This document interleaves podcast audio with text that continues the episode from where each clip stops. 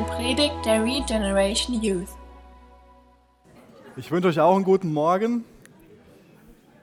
Der Michael hat eben schon verraten, um wen es heute Morgen gehen wird, nämlich um den zweiten Glaubenshelden aus Hebräer 11. Dürft ihr gerne schon mal aufschlagen, wenn ihr wollt. Hebräer 11. Das ist so eine, ein bisschen eine mysteriöse Figur, weil wir nicht so viel über ihn erfahren. Aber ich denke, das, was wir über ihn erfahren, ist sehr entscheidend und auch sehr, sehr lehrreich. Ich denke, da können wir alle von profitieren, wenn wir über ihn besser lernen, was es bedeutet, Gott zu glauben. Als ich mit dem Thema angefangen habe, mich, mich einzulesen, mich vorzubereiten, habe ich so gedacht, Micha, was, ähm, was sollst du denn schon äh, denen an dem Sonntagmorgen dann so zum Thema Glauben sagen? Da sind so viele dabei, die ähm, schon so lange Jesus nachfolgen. Was willst du denen Neues zum Thema Glauben sagen? Und ich habe mich danach dann aber, als ich mit der Vorbereitung fertig war, gefragt, ist es denn überhaupt die entscheidende Frage, dass man was Neues sagen kann? Es ist sicherlich so, dass wenn man in Gottes Wort gräbt, man auch immer wieder neue Wahrheiten entdeckt und einem Dinge kostbar werden und man hoffentlich darin wächst, zu erkennen, wer Gott ist und, und wie wir leben können, wer wir in, in seinem Ermessen sein können, werden können. Aber in der Vorbereitung war für mich nicht das Neue das Entscheidende, sondern die Erinnerung an simple Wahrheiten waren für mich das Entscheidende. Und äh, das ist ein, ist ein, Privileg, wenn man sich damit auseinandersetzen kann, ganz, ganz ehrlich. Aber das können wir ja alle. Wir alle können ja, können ja Gottes Wort aufschlagen und darin forschen. Und ich erlebe das immer wieder, dass das, was uns am meisten dient, diese einfachen Wahrheiten sind, die uns zurückbringen zum Kreuz, die uns zurückbringen zu Jesus, die uns zurückbringen und eine Vertrauensfrage stellen, vertraue ich Jesus? Und das wünsche ich mir heute Morgen, dass wir von dem, von dem Henoch lernen, was es für ihn bedeutet hat, Gott zu vertrauen, was es für ihn bedeutet hat, Gott nachzufolgen, die Beziehung, die er und Gott ähm, hatten. Da, davon wollen wir heute Morgen lernen. Und das wäre wär toll, wenn wir von, von seinem Glauben inspiriert würden, wenn, wenn wir dadurch neu entflammt werden, unser Glaube dadurch, dadurch wächst. Ich lese mal die ähm, zwei Verse aus Hebräer äh, vor, aus Hebräer Kapitel 11 wo es in, den, in dem ersten Vers dann um den Henoch geht. Und zwar steht da geschrieben in Hebräer 11, Vers 5, durch den Glauben wurde Henoch entrückt, sodass er den Tod nicht sah. Und er wurde nicht gefunden, weil Gott ihn entrückt hatte. Denn vor der Entrückung hat er das Zeugnis gehabt, dass er Gott wohlgefallen habe. Ohne Glauben aber ist es unmöglich, ihm wohlzugefallen. Denn wer Gott naht, muss glauben, dass er ist und denen, die ihn suchen, ein Belohner sein wird. Hier bekommen wir also in Vers 5 nur zwei simple Informationen über den Hiob, zum, über den Hiob, über den Henoch. Und zwar zum einen, dass er entrückt wurde, dass er den Tod nicht gesehen hat und zum anderen, dass er Gott gefallen hat. Zwei simple Informationen, die aber, denke ich, unsere Aufmerksamkeit schnell bekommen. Ja, weil das ja hoffentlich ein Wunsch in uns ist, dieses Gott gefallen. Das ist doch ein faszinierender Gedanke, oder? Dass wir als Geschöpf Gottes Gott zum Wohlgefallen sein können. Das hört sich für mich erstmal ein bisschen, bisschen komisch an. Wie, wie kann ich denn als sündiger Mensch an einen Punkt kommen, dass Gott Gefallen an mir hat, dass er Freude an mir hat? Ich hoffe, dass das das was mit uns macht, wo wir sagen, ja, wir wollen Gott gefallen. Und ich denke, da kann uns der hier noch was von, was von lernen, was, was von lehren darüber, wie wir dann ja, mehr Gott zum Wohlgefallen sein können. Ich gehe nochmal auf den Vers ein, den der Michael schon aus 1. Mose 5 vorgelesen hat. Und zwar könnt ihr auch gerne mit mir aufschlagen. Wir werden da immer so ein bisschen hin und her springen ähm, zwischen Hebräer und 1. Mose, zwischen Hebräer 11 und 1. Mose 5, weil wir dann noch einen weiteren Hinweis bekommen, der, der denke ich, ganz, ganz entscheidend ist. 1. Mose 5 ab Vers 21 bis Vers 24. Und Henoch lebte 65 Jahre und zeugte Methuschalach. Und Henoch wandelte mit Gott, nachdem er Methuschelach gezeugt hatte. 300 Jahre und zeugte Söhne und Töchter. Und alle Tage Henochs betrugen 365 Jahre. Und Henoch wandelte mit Gott und er war nicht mehr da. denn Gott nahm ihn hinweg. Wenn ich jetzt das ganze fünfte Kapitel äh, mit euch lesen würde, würden wir schnell so ein Gespür für das Kapitel bekommen, dass da so ein Rhythmus drin ist, könnte man sagen. Ja?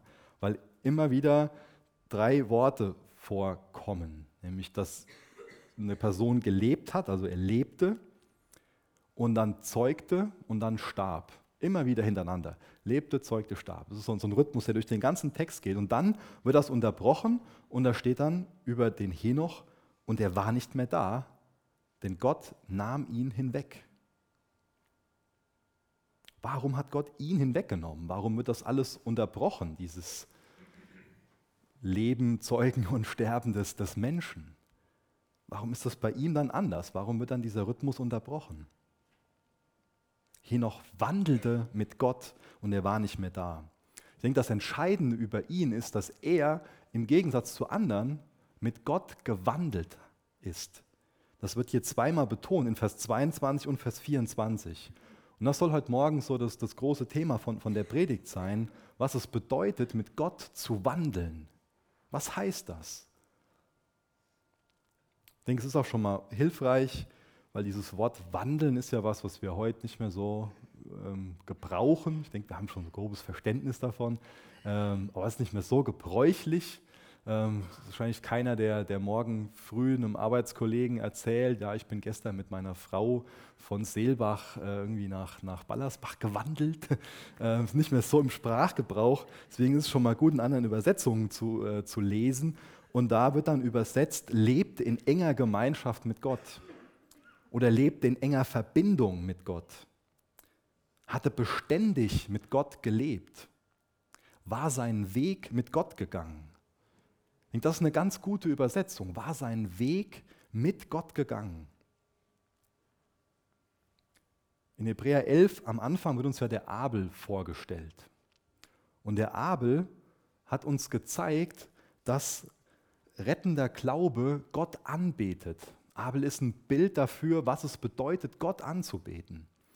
Und ich kann mir ganz gut vorstellen, dass obwohl es natürlich auch der chronologischen Reihenfolge entspricht, dass zuallererst der Abel erwähnt wird und dann der Henoch, dass es auch eine geistliche Bedeutung dafür gibt, warum die hintereinander genannt werden, warum der Autor von dem Hebräerbrief die nacheinander nennt. Erst ist die Anbetung, erst ist die Entscheidung auch ein Stück weit. Anbetung fängt ja mit einer Entscheidung an. Ich bin Gott dankbar. Ich setze Gott an die erste Stelle in meinem Leben, an die erste Stelle, von meiner Zeit, von meinen Finanzen, von meinen Beziehungen, von, von allem, über alle Bereiche. Gott bekommt die erste Position. Und darüber gelernt, dass der Abel ihm das, das Erste gegeben hat und das Beste gegeben hat. Und das war Anbetung, die Gott wohlgefallen hat. Das heißt, das Leben im Glauben fängt mit dieser Anbetung an und mündet dann in ein Leben wie der Henoch, dass wir durch die Anbetung dann einen veränderten Lebensstil haben, dass wir mit Gott durchs Leben gehen. Dass wir nicht nur an einem Sonntagmorgen hier Gott anbeten, sondern dass wir auch an einem Montagmorgen dann mit Gott wandeln. Das ist eine wichtige Herausforderung für uns. Wandeln wir auch die Woche hindurch im Alltag mit Gott? Ist unsere Beziehung, ist unser Alltag von unserer Beziehung zu Jesus geprägt? Das heißt, mit der Anbetung fängt es an und dann ist ein verändernder, veränderter Lebensstil da. Ich lese mal schnell eben einen Vers aus Amos 3, Vers 3 vor. Geht es nur um einen Punkt. Gehen etwa zwei miteinander, außer wenn sie zusammengekommen sind? Gute Frage, oder? Gehen etwa zwei miteinander, außer wenn sie zusammengekommen sind? Wenn wir mit Gott wandeln wollen, wenn wir mit Gott gehen wollen, dann müssen wir zusammenkommen, dann müssen wir irgendeine Übereinkunft treffen, dann brauchen wir Gemeinsamkeiten, könnte man sagen. Und da will ich jetzt mal auf drei Punkte eingehen. Zum einen, wenn ich mit Gott gehen will, dann muss ich über das Ziel übereinkommen. Ich kann nur mit jemandem gehen, wenn ich auch dasselbe Ziel habe. Und das wird so die erste Frage. Haben wir Gottes Ziele in unserem Leben oder verfolgen wir Gottes Ziele in unserem Leben? Das ist die erste Frage. Das zweite, wo ich dann darauf eingehen will, ist der Weg. Ich kann dasselbe Ziel haben, Aber es gibt ja verschiedene Wege, schon mal zum Ziel zu kommen. Aber wenn ich mit jemandem wandeln will, wenn ich mit Gott wandeln will, kommt es nicht nur darauf an, dasselbe Ziel zu haben, sondern auch seinen Weg zu diesem Ziel zu gehen. Und das Letzte, ganz logisch, auch die Geschwindigkeit. Wenn ich mit jemandem gehen will, dann muss ich auch im gleichen Tempo gehen. Und auch da die Frage, ob, man, ob wir für uns persönlich auch so ein Fan von Gottes Zeitpunkten sind. Ob wir ihm da auch vertrauen in den Dingen, dass auch er zum richtigen Zeitpunkt handelt. Aber wir fangen mal mit, mit dem ersten an, mit dem Ziel. Haben wir dasselbe Ziel wie Gott? Meine Frau Lois und ich, wir gehen schon mal gerne einkaufen. Aber es ist halt was anderes, in den Mediamarkt zu wollen oder in HM zu wollen. Ja? Es gibt leider noch keine Geschäfte, wo man Elektronikartikel und Schuhe kaufen kann. Ja? Wäre eigentlich mal eine Geschäftsidee, dann, dann wäre das einfacher, auch dasselbe Ziel zu haben. Oder auch bei, bei Filmen, wir gucken uns schon mal gerne einen Film an, aber auch da gibt es ja verschiedene Genres. Ja? Ich würde mir jetzt lieber einen Thriller angucken und meine Frau guckt sich lieber einen Liebesfilm an. Ich bin natürlich, komme natürlich meiner Rolle des Mannes im Haus nach und bin der Herr über die Fernbedienung und dann entwickelt sich natürlich aus dem Wunsch nach einem Liebesfilm und nach einem Thriller, ihr könnt es euch vorstellen, ein Liebesthriller. Ja? Das ist dann schon mal so. Das ist alles wichtig, ja, die gleichen Ziele zu haben. Aber das Gute ist ja, dass dann Konflikte in der Ehe auch eine Möglichkeit sind, dem anderen zu zeigen, dass man ihn liebt. Ja? Das ist eine gute Perspektive, auch solche Konflikte. Ich habe jetzt eine Gelegenheit, den anderen zu lieben, indem ich so selbstlos bin und mich da hinsetze und einen Liebesfilm gucke. Das ist eine gute Perspektive, oder? Ich habe mich jetzt vor kurzem mit jemandem unterhalten, der da sehr verletzt drüber war und sagt, gerade so viele Konflikte in, in, in, meiner Ehe und ich komme einfach nicht mehr klar. Ich weiß nicht, wie das noch, noch werden soll. Ich bin so verletzt und, und die macht immer und die tut mir das an und die und die und die und die und ich bin so verletzt. Und das war so die, die Perspektive, die, die er hatte. Und wir haben uns dann da ein bisschen länger drüber unterhalten und irgendwann kam so eher die Perspektive dann, okay, vielleicht kann ich das eher als eine Gelegenheit sehen, sie zu lieben. Aber ich weiß gar nicht, warum ich abschweife, weil wir Christen kennen ja keinen Streit in der Ehe, oder? Das ist, kennen wir nicht. Nee. Nicht, nicht bei uns. Aber wieder zurück zum, zum eigentlichen Thema. Ich habe ja schon, schon auch ähm, gesagt, dass man dann auch einen Kompromiss schließen kann über so, so einen Film. man kann ja auch dann hergehen und fragen, okay, was, was ähm, können wir denn gucken, wo wir beide dann ein bisschen Gefallen dran haben. Aber wie sieht das dann übertragen auf unsere Beziehung zu Gott aus in Bezug auf die Ziele? Wie sieht das denn mit Gott und Kompromisse schließen aus? Was sagt das denn über mein Gottesbild aus, wenn ich meine, ich muss mit Gott einen Kompromiss schließen? Zeigt es nicht, dass ich ihm misstraue, ob er wirklich gut ist, ob seine Gedanken gerecht sind, ob auch seine Zeitpunkte die richtigen sind? Ist es angebracht, mit Gott zu ringen? Und ich, ich meine jetzt nicht, dass, dass man auch eine gewisse Zeit braucht, um Entscheidungen treffen zu können und um sich darauf einlassen zu können. Aber was ich meine, ist so, so ein Erheben gegen Gott. Was ich meine, ist so, ihm sagen zu wollen, eigentlich will ich das für mein Leben oder, oder jenes. Und Gott, meinst du nicht, dass es besser wäre, wenn so und so? Aber was mache ich denn da, wenn ich sage, Gott, meinst du nicht, dass es besser wäre, wenn, weiß ich denn, was, was besser ist als Gott?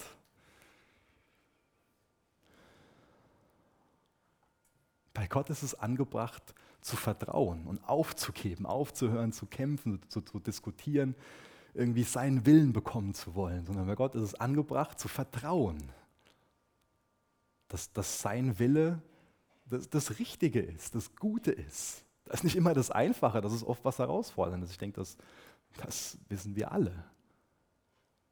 Aber das ist doch das, was zählt, sein Wille. Vielleicht mal eine kurze Rückblende auf, auf Hebräer 11, Vers, Vers 6. Da steht ja drin, ohne Glauben aber ist es unmöglich, ihm wohl zu gefallen. Denn wer Gott naht, muss glauben, dass er ist und denen, die ihn suchen, ein Belohner sein wird. Gott ist ein Belohner, denen, die ihn suchen. Auch das ist doch schon ein Hinweis über seine Güte, wie, wie gut er ist. Ganz, wenn wir ehrlich sind, wissen wir doch alle, dass wir nicht irgendeine Belohnung Gottes verdient haben, oder? Aber er ist so gütig, dass er denen, die ihn suchen, ein Belohner ist. Wir versuchen später noch ein bisschen zu erklären, was, was das bedeutet. Aber das, das hilft uns hoffentlich dabei, davon wegzukommen, mit Gott über seinen Willen, über seine Ziele zu diskutieren. Wir werden ja in einigen Monaten Jubiläum feiern, 500 Jahre Reformation. Und so die Kerngedanken von den ähm, Reformatoren, die können ja in diesen fünf Solas zusammengefasst werden. Also diese fünf allein so und so, allein die Gnade, allein die Schrift und so weiter. Und das fünfte Sola ist Soli Deo Gloria, allein zur Ehre Gottes. Und das passt sehr gut zu diesem ersten Punkt, zu, zu dem Ziel, zu der Frage, ob wir Gottes Ziele verfolgen. Das sollte unser Ziel sein, allein zu Gottes Ehre zu leben. Ist das unser Ziel? Ist das unser Beweggrund? Dass alles, was wir tun, dass wir diese Gesinnung haben, dieses Denken haben, das will ich zu Gottes Ehre tun. Ist das unser Ziel? Was für Ziele haben wir? Sind das Gottes Ziele, die wir verfolgen? Ich meine, ein Ziel Gottes mit uns ist, dass er uns in den Himmel bringen will. Das ist auch seine Sehnsucht, dass er will, dass Menschen gerettet werden und dann in Gemeinschaft mit ihm treten und schlussendlich bei ihm zu Hause im Vaterhaus im Himmel sind. Und ich denke, da brauchen wir alle nicht lange überlegen, dass wir sagen, im Himmel, da, da will ich dabei sein. Das ist so sozusagen das, das Ziel. Aber wie sieht das morgen früh aus, am, am Montagmorgen mit mit meinen Zielen, die ich da habe, die ich verfolge? Verfolge ich auch da Gottes Ziele? Oder denke ich jetzt schon wieder dran, dass man dann morgen wieder da sitzt auf dem Arbeitsplatz und da ist ein Chef und dem kann man einfach nicht gerecht werden, ähm, der ist nur am Nörgeln und eigentlich will man nur von der Situation wegrennen. Vergisst aber vielleicht dabei, dass es vielleicht eine ganz gute Charakterschule ist vergisst vielleicht dabei, dass Gott auch ihn retten will, dass auch das ein Platz ist, wo er uns hingestellt hat, um Salz und Licht zu sein. Vergisst dabei, dass das eine Gelegenheit zum Zeugnis für Jesus sein kann. Deswegen auch da ist wieder die Perspektive so was Entscheidendes. Gehe ich dann auf meinen Arbeitsplatz und habe eigentlich so vom, vom Herz her so, an sich will ich am liebsten alle schwierigen Situationen um, umschiffen. An sich will ich davon, davon fliehen. Ja? Oder sehe ich das auch als eine Gelegenheit, Zeugnis zu sein? Vom, vom Grundsatz her, was habe ich so für, für, für einen Horizont? Denke ich nur an, an mich und meine Bedürfnisse oder beziehe ich da auch Gott mit ein? Weiß ich auch, dass, dass er Pläne hat auf der Arbeit? dass mich das vielleicht verändert, so eine Charakterschule, oder auch, dass ich dort gebraucht werde, um Salz und Licht zu sein.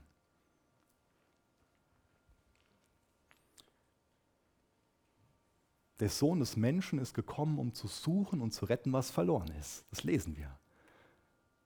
Ist es auch unser Ziel, uns, unser Beweggrund, dass wir suchen und retten nicht, was verloren ist, dass wir davon weitergeben, wie man gerettet werden kann. Auch der Sohn des Menschen ist nicht gekommen, um bedient zu werden, sondern um zu dienen und sein Leben zu geben als Lösegeld für viele. Das ist ein Kampf auf der Arbeit, ja, das kann ein Kampf sein. Aber habe ich auch da ein Dienerherz, wodurch ich dann da ein Zeugnis sein kann? Wie gesagt, zurück zu der Frage, habe ich nur den Himmel als Ziel oder sage ich auch montags morgens, Herr, dein Wille geschehe, für deine Ziele will ich leben? Deswegen folgen wir da Jesu Vorbild und haben wir seine Ziele im Sinn. Und diese Beispiele, die ich da gebe, die sind immer vereinfacht. Das Leben ist komplex, das weiß ich. Auch da kann es einen Punkt geben, wo man einfach nur leidet in der Situation auf der Arbeit und wo das, wo das unheimlich schwierig ist. Aber auch da haben wir einen Herrn, der uns, der uns Kraft geben will und auch gibt. Und ganz ehrlich, an dem Punkt in der Vorbereitung habe ich für mich so gedacht, so, oh, das ist aber herausfordernd so. Ja. Und ich bin dann so einer, ich ziehe mich dann gerne aus, aus der Verantwortung und, und denke dann nicht so gerne drüber nach, dass das auch eine Charakterschule für mich sein kann und so. Und, und dann kann einem der Gedanke kommen, für den Henoch war das vielleicht viel einfacher als für uns heute, oder? Damals war es bestimmt noch nicht so gottlos und das weiß ja gar nicht heute in unserer Gesellschaft, da ist das so und so herausfordernd. Aber wann hat denn der Henoch gelebt? Zu was für einem Zeitpunkt? Der Henoch ist wirklich im wahrsten Sinne des Wortes vorsintflutlich. Ja? Und da könnt ihr lesen in 1. Mose 6, Vers 5. Ich lese das mal schnell vor. 1. Mose 6, Vers 5. Und der Herr sah, dass die Bosheit des Menschen auf der Erde groß war und alles Sinn der Gedanken seines Herzens nur böse den ganzen Tag. Das heißt, es ist nicht irgendwie schlimmer geworden bis heute. Ja? Auch das waren sehr herausfordernde Zeiten. Wenn ihr wisst dann, was ein bisschen später passiert ist mit, mit, mit der Flut, wo Gott dem ein Ende setzen musste und mit Noah und seiner Familie wieder so ein Neuanfang gewesen ist. Lese noch einen Vers vor aus Philippa 2, Vers 15, braucht ihr nicht schnell mit aufschlagen, könnt ihr euch vielleicht aufschreiben, wenn ihr das wollt. Philippa 2, Vers 15, damit ihr tadellos und lauter seid, unbescholtene Kinder Gottes inmitten eines verdrehten und verkehrten Geschlechts, unter dem ihr leuchtet wie Himmelslichter in der Welt. Gott schenkt uns seinen Geist. Er gibt uns sein, sein Wort. Wenn wir eine Beziehung zu ihm haben, wenn wir ihm eingestanden haben, dass wir verlorene Sünder sind und seine Rettung brauchen, dann bekommen wir seinen Geist, dann bekommen wir sein Wort. Und dann segnet er uns noch mit sowas wie heute Morgen, dass wir Gemeinschaft haben können und so, dass wir als Gemeinde zusammenkommen können. Und das alles kann uns dabei helfen, zu dem zu werden, was da beschrieben wird. Tadellos und lauter, unbescholtene Kinder, inmitten von so einem verdrehten und verkehrten Geschlecht.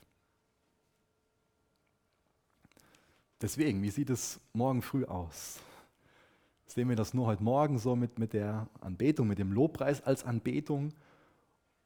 Oder anbeten wir Gott die Woche durch, dadurch, dass wir mit ihm wandeln, dadurch, dass wir mit Gott an unseren Arbeitsplatz gehen oder wo wir auch immer hingehen und die Herausforderung mit ihm angehen. Das ist so ein Geschenk, dass wir das machen dürfen. Aber damit wir das überhaupt machen wollen, muss es natürlich in unserem Leben um Gott gehen und nicht um uns. um wen geht es denn in unserem Leben? Wollen wir allein zu Gottes Ehre sein? Oder will ich dem Micha einen Namen machen? Das ist eine wichtige Frage. Ich glaube, dass wir oft ruhmessüchtig sind, dass wir süchtig danach sind, Anerkennung zu bekommen, dass wir gesehen werden wollen, dass wir jemand sein wollen, was darstellen wollen, was werden wollen, gelobt werden wollen. Geht es um uns oder geht es um Jesus? Wollen wir, dass wir angebetet werden oder nehmen wir unsere Rolle in der Schöpfung ein, dass wir dazu geschaffen sind, Gott anzubeten, zu seiner Ehre zu leben? Jesus will uns davon frei machen, so ruhmessüchtig zu sein. Und er will uns dazu gebrauchen, sein Reich mit seiner Einstellung, mit seiner Motivation zu bauen. Zu sagen, es geht nicht um mich, sondern es geht um was wesentlich Wichtigeres, dass du geehrt wirst, dass dein Reich gebaut wird. Und deswegen frage ich mich, wie kann ich meine Zeit, wie kann ich meine Finanzen, wie kann ich meine Beziehungen, alles, was ich, was ich so habe, meine Fähigkeiten, wie kann ich das einsetzen, um sein Reich zu bauen, um seinen Willen zu tun, um ihn zu verherrlichen und nicht um mir selbst ein Denkmal zu bauen mit dem, was ich hier tue auf dieser Welt.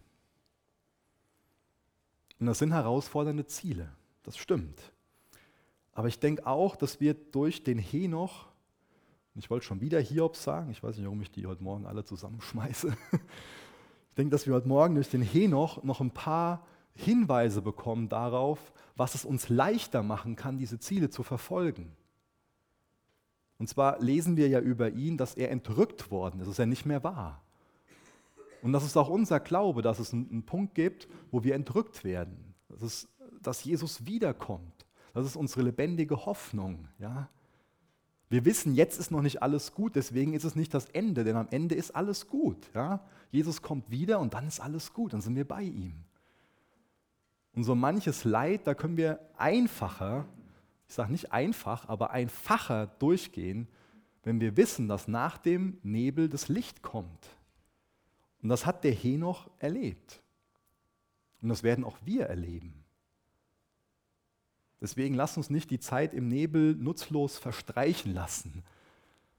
Lasst uns nicht die Zeit im Nebel versuchen, uns ein Denkmal zu bauen, sondern lasst uns ein Fingerzeig auf Jesus sein, damit noch mehr Menschen durch den Nebel hin zu ihm finden. Das macht es uns leichter, in dieser Perspektive zu, zu leben, dass wir wissen, am Ende ist auf jeden Fall das, das Licht da, die Sonne. Dann ist, ist, sind wir durch den Nebel durch und dann haben wir eine ewige Bergspitzenerfahrung. Wenn bei dem Bild, bei dem Bild bleiben will, dass wir uns irgendwie so einen Berg hochkämpfen durch den Nebel und dann oben ankommen und dann ist alles glorreich. Am Ende wird alles glorreich sein. Und das könnt ihr auch in Hebräer 12, Vers 2 nachlesen. Das ist auch ein Stück weit die Motivation, hätte ich fast gesagt, von, von Jesus gewesen. Über ihn wird da gesagt, dass er der Anfänger und der Vollender des Glaubens ist, der um die vor ihm liegende Freude willen die Schande nicht achtete und das Kreuz erduldete. Um der vor ihm liegende Freude willen hat er das gemacht. Und das kann auch unsere Motivation sein, dass wir sagen, die Freude liegt vor uns. Und dadurch kann ich mich besser durch den Nebel durchkämpfen. Ich will auch diesen Entrückungsgedanken mal ein bisschen vergeistlichen. Ist vielleicht ein bisschen weit, weit hergeholt, aber zumindest lässt sich das durch andere Bibelstellen sehr gut ähm, untermauern, was ich, was ich versuche weiterzugeben, den, den Gedanken.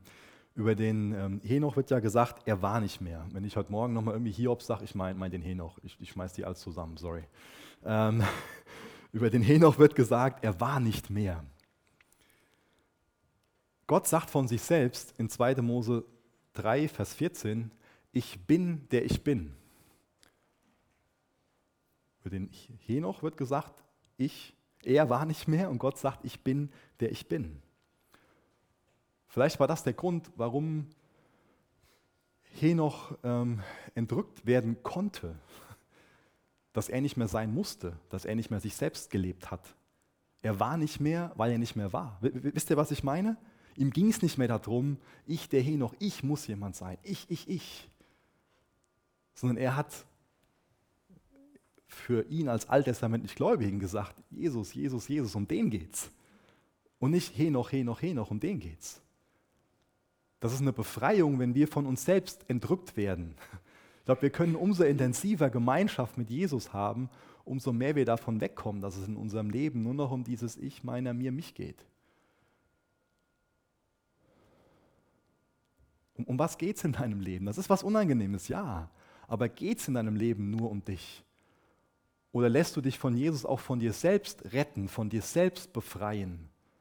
Denn dann erst kannst du mit Jesus wandeln. Erst dann kannst du tiefere Gemeinschaft mit Jesus haben.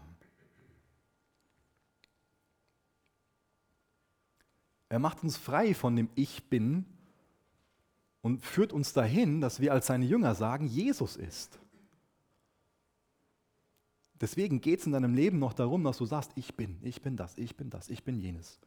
Oder geht es darum, dass du sagst, Jesus ist der und der. Das ist auch die Motivation gewesen von Johannes dem, dem Täufer.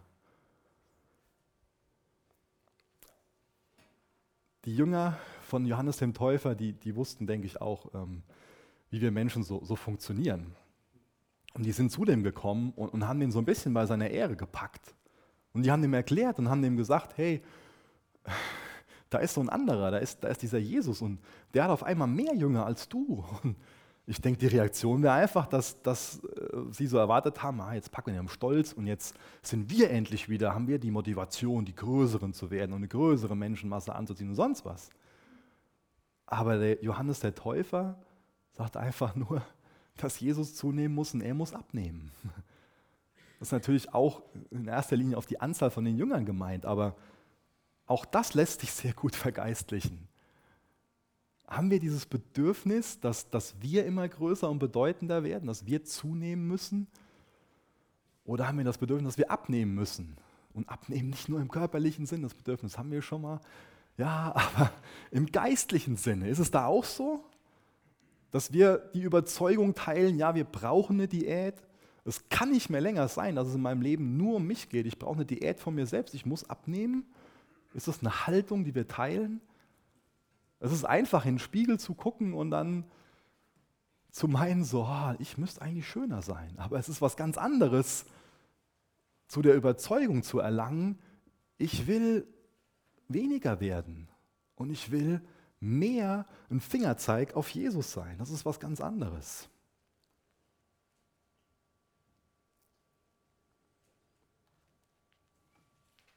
Deswegen nochmal, je mehr wir von uns selbst entrückt werden, von, von dieser Ich meiner mir Mentalität, umso tiefer kann unsere Gemeinschaft mit Jesus sein. Umso mehr können wir darin reifen, mit ihm zu wandeln.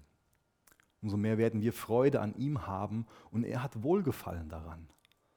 Wenn wir auf ihn zeigen, wenn wir ihm Vertrauen schenken, dann hat er Gefallen an uns. Das steht so in Hebräer 6, dass wir das glauben sollen über ihn, dass er so ist.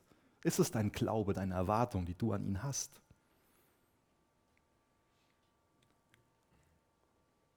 Mir ist das aufgefallen, dass es ist, was, es ist so was Angenehmes, sich mit Menschen zu unterhalten, die nicht ständig von sich selbst reden, oder? Da ist man gerne mit zusammen und das sind glückliche Menschen, die von sich selbst befreit wurden, oder? Wo es nicht darum geht, ich habe das und das gemacht. Ich bin der und der. Und das funktioniert ja auch ganz gut im, im geistlichen Sinne. Ich habe das für Jesus gemacht und ich habe das gemacht und ich habe das. Wir sollten Jesu Ziele für unser Leben bekommen. Allein zu Gottes Ehre. Dass wir nicht unseren Namen machen wollen, dass es nicht bei unserem Reden und, und Tun immer nur um uns geht, sondern dass wir uns von uns selbst befreien lassen und dass es um seine Ziele geht. Ich komme mal zum, zum zweiten Punkt. Und zwar geht es um den Weg. Wie ich eben schon beschrieben habe, das gemeinsame Ziel ist wichtig, wenn wir gemeinsam mit Gott wandeln wollen. Aber auch der Weg dahin ist wichtig. Man kann ja verschiedene Wege zum selben Ziel nehmen. Aber da ist es, da ist es Jesus wichtig, dass wir denselben Weg wie er gehen. Dass wir nicht so denken, so ach, die Art und Weise ist ja egal und Jesus, solange wir nur irgendwie dasselbe Ziel haben, dann ja, so nach dem Motto, so, dass, dass der Zweck die Mittel heiligt. Ja. Jesus will, dass die Dinge in seiner Art und Weise angegangen werden. Er sagt ja auch von sich selbst, dass er der Weg ist. Das ist die Weg, die Wahrheit und das Leben. Und was ich mit dem Weg meine, ist die Art und Weise auch, wie wir zum Ziel kommen. Ist auch die von, von Jesu Vorbild inspiriert. Ist, ist unser Lebensstil, unser Verhalten, ist der das von, von Jesus beeinflusst? Folgen wir da seinem Vorbild? Ich habe eben schon mal diese beiden Beispiele gebracht mit dem, mit dem Stress mit dem Chef oder auch mit dem Stress mit der Ehefrau. Und da geht es ja um unsere Perspektive. Dass man zum einen nur so in, in seinen Möglichkeiten denkt und an sein Interesse denkt aber auch da wieder die Frage, denke ich nur in meinen Möglichkeiten, nach meinem Interesse oder habe ich Gottes Interesse und auch seine Möglichkeiten im Sinn? Denn das bedeutet eigentlich Glaube an Gott, dass ich auch seine Möglichkeiten und seine Interessen im Sinn habe. Und in Vers 6, deswegen erwähne ich das nochmal, geht es ja darum, dass wir glauben sollen, dass Gott ist. Es gibt ganz viele Menschen in Deutschland, die glauben, dass Gott ist die aber nicht diese, diese Perspektive haben, die ich eben beschrieben habe, dass ich, dass ich nicht nur so die, die, diesen Horizont vor, vor Augen habe, sondern dass ich auch Gott mit einbeziehe, dass es um seine Möglichkeiten geht, um, um seine Interessen. Die sagen, ich glaube, dass Gott ist, wo man auch im Alltag nichts davon sehen kann, dass sie mit Gottes Handeln rechnen, dass es ihnen wichtig ist, wie, wie Gott über die Dinge denkt. Ich nenne sowas praktische Atheisten Ein Atheist sagt, es gibt Gott nicht. Und ein praktischer Atheist, das ist vielleicht jemand, der sagt, ich glaube, dass Gott ist, der aber lebt, als ob es Gott nicht geben würde. Wie ist das mit uns? Leben wir, als ob es Gott nicht geben würde? Oder leben wir, als ob es Gott gibt? Auch das ist ein bisschen schwarz-weiß, ich weiß, aber ich denke, das hilft uns, was, was zu verstehen, ein Gefühl für diese Fragen zu stellen, die uns Jesus stellt. Vielleicht auch die Frage, ob, ob wir ihn lieb haben. Ich lese einen Vers vor aus Sprüche 4, Vers 26. Gib Acht auf die Bahn deines Fußes und alle deine Wege seien geordnet. Bieg nicht ab zur Rechten noch zur Linken. Lass weichen deinen Fuß vom Bösen. Es ist so wichtig, dass wir in unserem Wandel auf Jesus schauen dass wir Acht geben, wo, wo wir hintreten, dass wir uns immer wieder fragen, was für eine Perspektive habe ich? Wir haben dieses, dieses Sprichwort aus dem Augen, aus dem Sinn. Und das ist, kann oft ein Problem sein in Bezug auf unseren Glauben, weil wir so viele Sachen einfach nicht sehen. Aber deswegen ist es so wichtig, dass, dass wir uns regelmäßig an die Dinge daran erinnern, dass wir Gemeinschaft pflegen mit Jesus, dass wir täglich in seinem Wort sind. wir haben ja davon gelesen, dass wir ihn suchen sollen. Damit ist ein beständiges Suchen gemeint. Haben wir diese beständige Beziehung zu ihm? Ich meine, das ist einfach, morgens meiner Frau Hallo zu sagen, weil ich die sehe. Aber wie sieht es morgens früh aus? Frische ich da auch meine Beziehung zu Jesus auf, um mir zu vergewissern, dass er noch da ist, dass ich mit ihm durch den Tag wandle?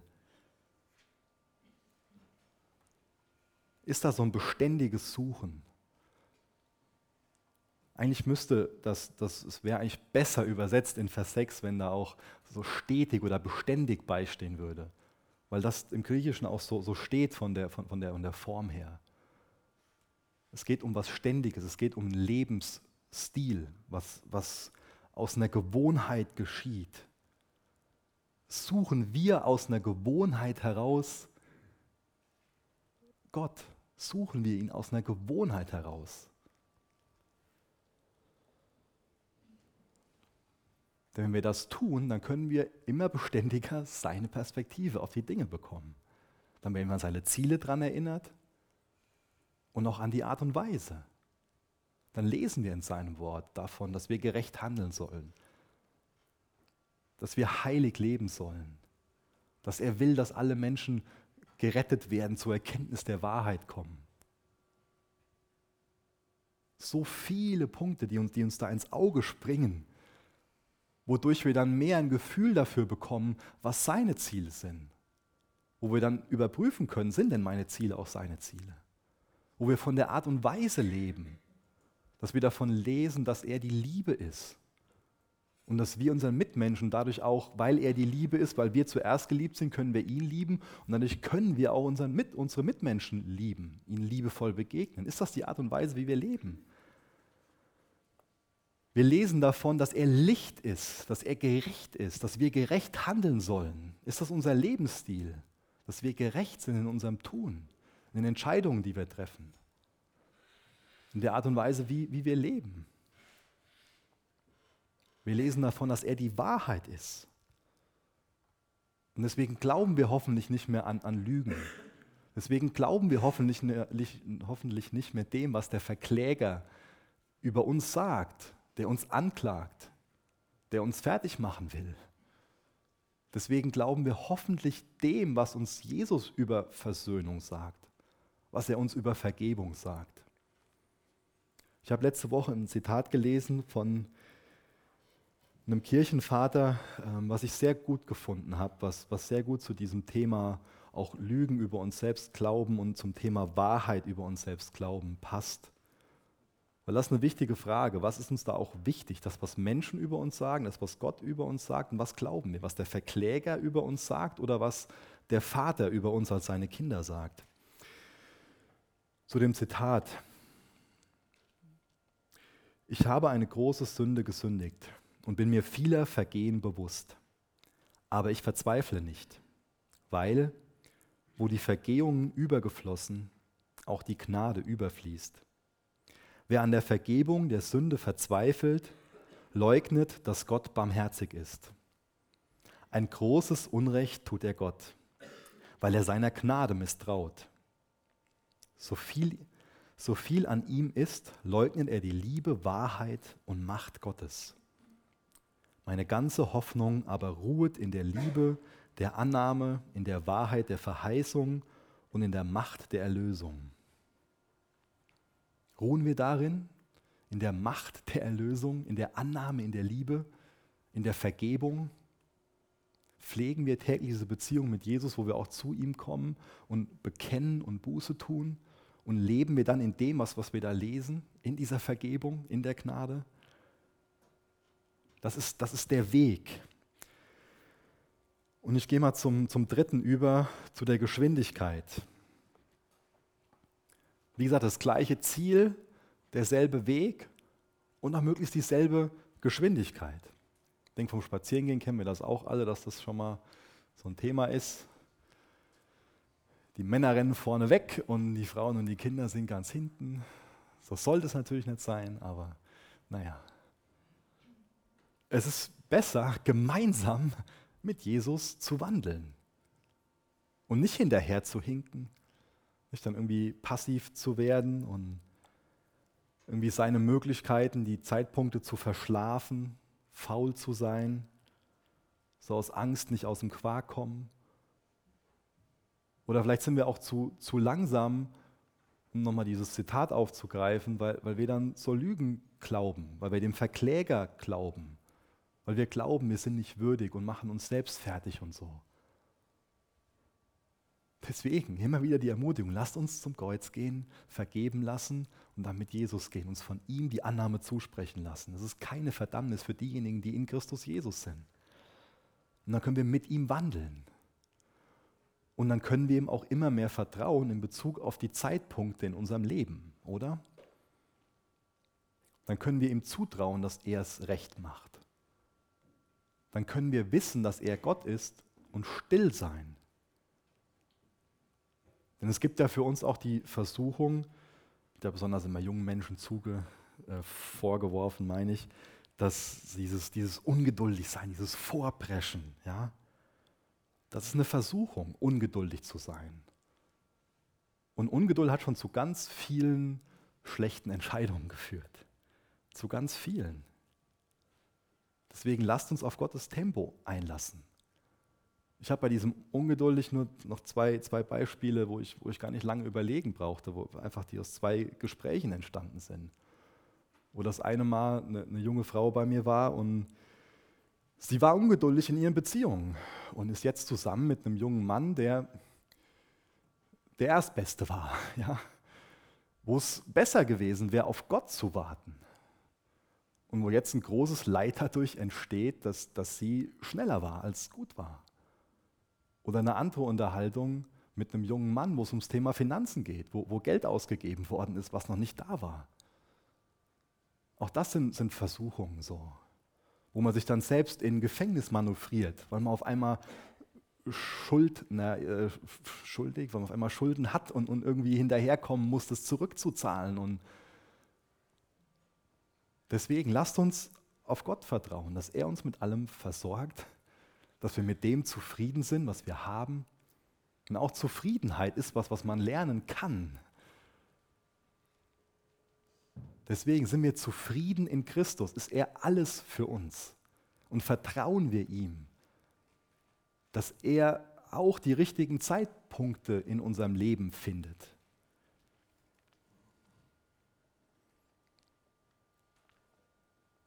Das alles kann nur freiwillig geschehen. Was ich hier beschreibe, hängt viel mit Hingabe zusammen.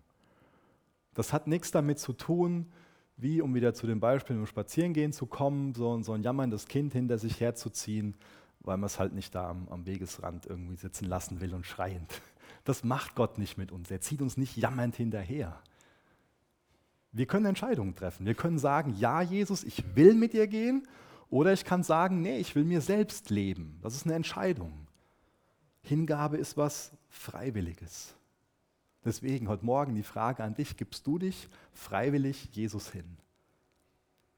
Dass du dass sein Wille geschehen soll in deinem Leben, dass du zu seiner Ehre leben willst? Ist es was Freiwilliges? Und dann sehen wir natürlich auch an dem Beispiel von dem Henoch, dass er treu war. 300 Jahre lang war das was Stetiges. Ein stetiges Gott suchen, ein stetiges mit Gott wandeln. Was für ein Vorbild. 300 Jahre lang. Der Henoch hätte nichts davon gehabt, wenn der einfach nur mal 50 Meter mit, mit Jesus gerannt wäre. Das Leben als Christ ist viel besser zu vergleichen mit, mit einem Marathon als mit einem 50-Meter-Lauf. Treue war ein Kennzeichen von ihm. Und ich glaube, er konnte nur treu sein, weil er auf den geschaut hat und mit dem gewandelt ist, der ewig treu ist. Aus uns selbst heraus können wir Gott gar nicht lieben und auch nicht treu sein. Aber er ist uns treu und er liebt uns und deswegen können wir ihm treu sein und ihn lieben.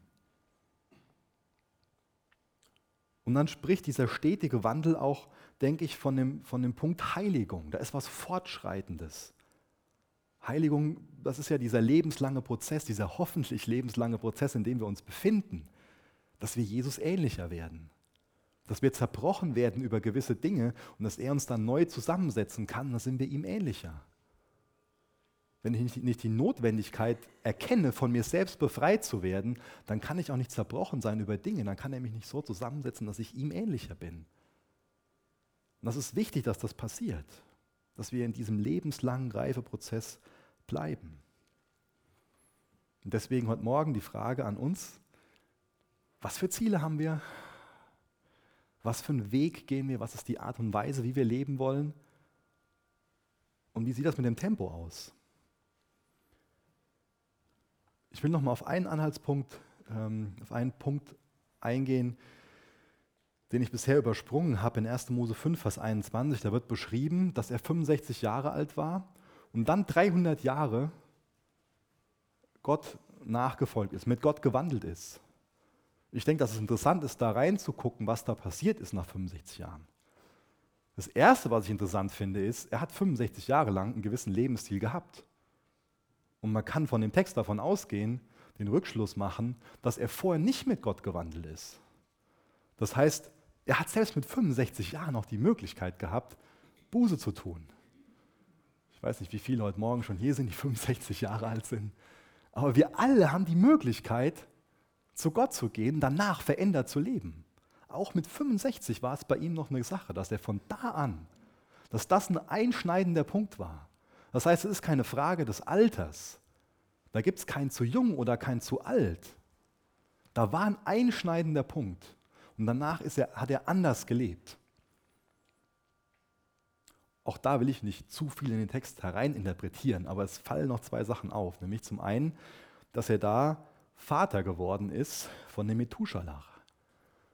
Und vielleicht war es so, vielleicht war es so, dass er eine große Verantwortung gespürt hat. Dass er für sich wusste, jetzt bin ich Papa und jetzt muss ich den Bub in dieser Welt aufziehen. Vielleicht war das endlich der Punkt, der ihn dazu gebracht hat, anzuerkennen, dass er Gottes Hilfe braucht. Das ist ein guter Gedanke, oder? Ich weiß nicht, wie es euch geht, aber mich bringen meine Kinder immer wieder dazu, dass ich weiß, ich brauche Gottes Hilfe. Ich schaffe das nicht ohne ihn.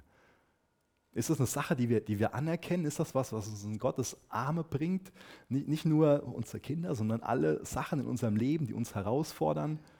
Lassen wir es zu, dass wir dadurch in Gottes Arme getrieben werden, anerkennen, ja, wir brauchen Hilfe. Und wisst ihr, das ist der erste Schritt, wonach wirklich Veränderung anfangen kann. Da ist vorher ein Leben 65 Jahre lang in die Richtung gewesen und dann war es ein Wandel mit Gott. Da war eine klare Umkehr da. Und dann, um das abzuschließen, in Judas 14 bekommen wir noch einen Hinweis, dass der Henoch ein Prophet war. Und der Name von dem Methuselach, da sind sich Gelehrte nicht 100% einig. Das ist bei vielen Namen eine, eine schwere Geschichte. Ähm, wie man die am besten übersetzt. Aber er kann wohl damit übersetzt werden mit, wenn er tot ist, wird es kommen. Jetzt wissen wir über den Henoch, dass er das kommende Gericht Gottes verkündet hat. Er ist ein Prophet gewesen, wird da gesagt in Judas 14, und er hat das kommende Gericht Gottes, kommende Gericht Gottes verkündet. Und dann wissen wir von dem Methuselach, dass es übersetzt sein kann mit, wenn er tot ist, wird es kommen. Was ist denn gekommen, als der Methuselach gestorben ist? Ich habe das eben schon mal angedeutet. Er ist ja der älteste, der älteste Mensch, von, von dem wir wissen, 969 Jahre. Was ist denn in dem Jahr passiert, als er gestorben ist? Da ist die Sintflut gekommen. Vielleicht war auch das eine Sache, dass, dass, dass Henoch dadurch verändert gelebt hat, weil er wusste, es kommt ein Gericht. Irgendwann kommt das.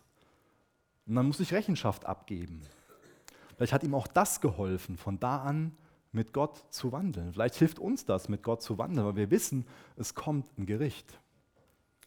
Aber ich finde es auch interessant, dass der 969 Jahre alt geworden ist, oder? Älter als alle anderen. Als ob Gott es hinausgezögert hätte. Gott rettet viel lieber, als dass er richtet. Deswegen an uns die Frage, mit was sind wir beschäftigt? Mit uns selbst oder mit Jesu Zielen? Er will, dass alle Menschen zur Erkenntnis der Wahrheit kommen, gerettet werden. Womit sind wir beschäftigt? Ist das unser Lebensinhalt, dass wir das Evangelium weitergeben? Ist es unser Herz, dass wir sagen, ja Jesu, wir haben deine Ziele, wir wollen dazu beitragen, dass dieses Evangelium, was Menschen glauben sollten und was, wenn sie es glauben, dazu dient, dass sie gerettet sind, dass wir das weitergeben? Ja, wir wollen dein Ziel haben im Sinne von, wir wollen zu deiner Ehre leben und wir wollen in deiner Art und Weise leben, diesen Weg gehen und wir wollen auch dir vertrauen, dass deine Zeitpunkt das Richtige ist. Wir wollen es auch in deinem Tempo machen. Wir wollen dich suchen, auf dich warten und dann stark und mutig losgehen, indem wir auf dich schauen, auf dich vertrauen. Jesus, danke, dass du uns herausforderst. Danke, dass du nicht irgendwas von uns verlangst, was du selbst nicht gemacht hast. Danke, dass du ans Kreuz gegangen bist. Du bist so treu gewesen. Du liebst uns so selbstlos. Du hast dich richten lassen, damit wir nicht mehr gerichtet werden müssen. Danke, dass du uns rettest. Danke, dass du uns allen Grund dafür gibst, nicht an deiner Treue zu zweifeln. Danke, dass du uns so viele Gründe dafür gibst, dir zu vertrauen. Jesus, ich bitte dich heute Morgen, dass du uns zerbrichst, damit wir deine Ziele bekommen. Damit wir mehr dazu bereit sind, in deiner Art und Weise Dinge anzugehen, zu leben. Und ich bitte dich auch, dass wir dir vertrauen in Bezug auf die Zeitpunkte, Herr. Jesus, danke, dass du heute Morgen noch nicht fertig bist mit uns. Wir laden dich ein, ähm, uns Gedanken zu geben, dich mit unseren Herzen auseinanderzusetzen. Wir brauchen es als, als deine Kinder, dass wir neu deine Perspektive auf, auf unsere Situation bekommen. Jesus, wir, wir brauchen dich. Wir wollen weniger von uns und wir wollen mehr von dir. In Jesu Namen. Amen. Danke für das Anhören der Predigt. Weitere Informationen findest du unter www.regenerationyouth.de.